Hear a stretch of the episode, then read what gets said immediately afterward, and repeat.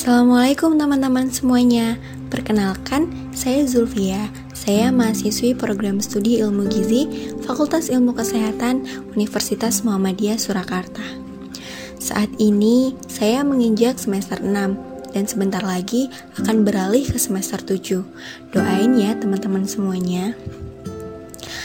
Uh, kali ini kita akan membahas sesuatu hal yang mungkin beberapa orang menganggap hal ini sepele, namun, apabila diabaikan, ternyata dapat mempengaruhi generasi kita selanjutnya.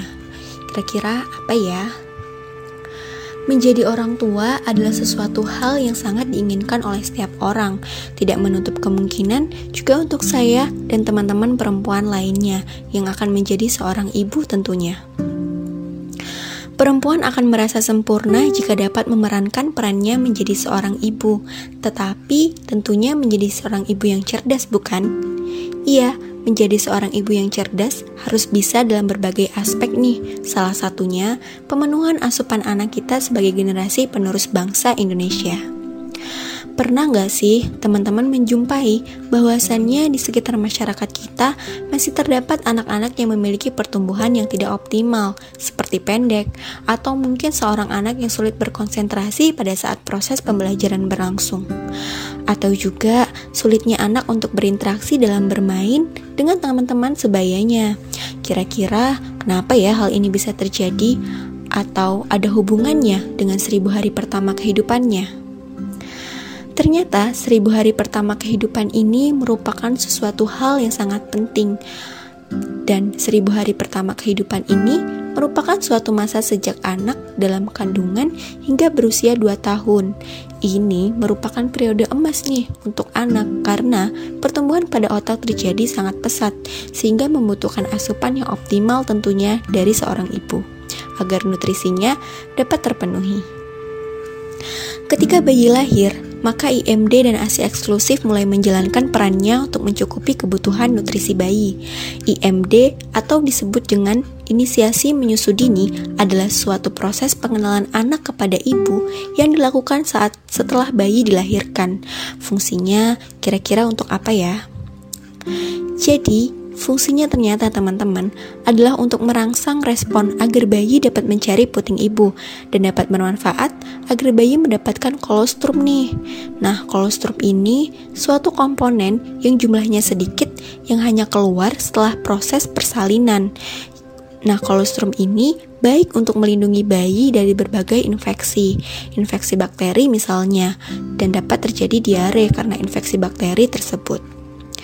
Kemudian, uh, dilanjutkan pemberian ASI eksklusif hingga usia 2 tahun dan cukup diberikan ASI saja ketika usia bayi 0 sampai 5 bulan 29 hari.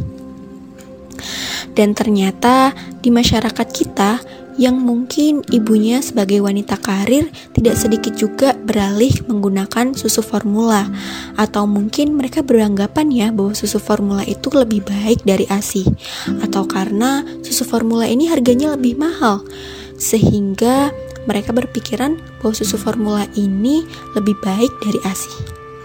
Ada nggak nih teman-teman yang masih berpikiran seperti itu? Hehe, teman-teman, ASI itu memiliki segudang manfaat loh yang gak terkira. Kenapa ya? Nah, karena ASI ini fungsinya yang pertama membuat berat badan anak itu lebih ideal. Kemudian juga mempererat hubungan ibu dan anak karena ada kontak antara kulit ibu dan anak sehingga ibu dan anak dapat lebih dekat. Kemudian mencegah diare bahkan malnutrisi atau kekurangan gizi dan ASI juga menyediakan nutrisi lengkap nih untuk bayi. Nah, yang gak kalah pentingnya juga, ASI ini dapat membantu memberi jarak pada kelahiran karena ternyata ASI mampu menjadi metode kontrasepsi alami. Udah gratis, murah, lengkap, banyak manfaatnya lagi ya kan? Kemudian tepat bayi pada usia 6 bulan, maka bayi diberikan MPASI atau makanan pendamping ASI untuk menunjang tumbuh kembangnya dengan konsistensi yang disesuaikan pada setiap usia anaknya. Sebenarnya, pembahasan ASI eksklusif dan MPASI ini bisa lebih dijabarkan dengan luas lagi. Tetapi karena ini pengenalan kita, jadi cukup segini dulu ya teman-teman. Insya Allah, di episode-episode selanjutnya kita dapat mengulas berbagai asupan gizi, baik itu untuk anak, untuk diri kita, untuk semua orang masyarakat kita masyarakat kita.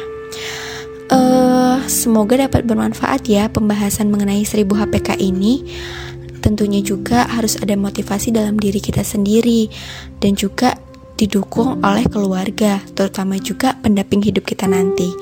Hmm, semoga bermanfaat ya sharing time-nya. Maaf juga kalau ada kata-kata yang kurang berkenan di hati. Terakhir, saya mau berpantun nih. Senyum tulus bukan basa-basi, lisan manis tiada berduri. Cukup sekian dan terima kasih. Wassalamualaikum, saya akhiri.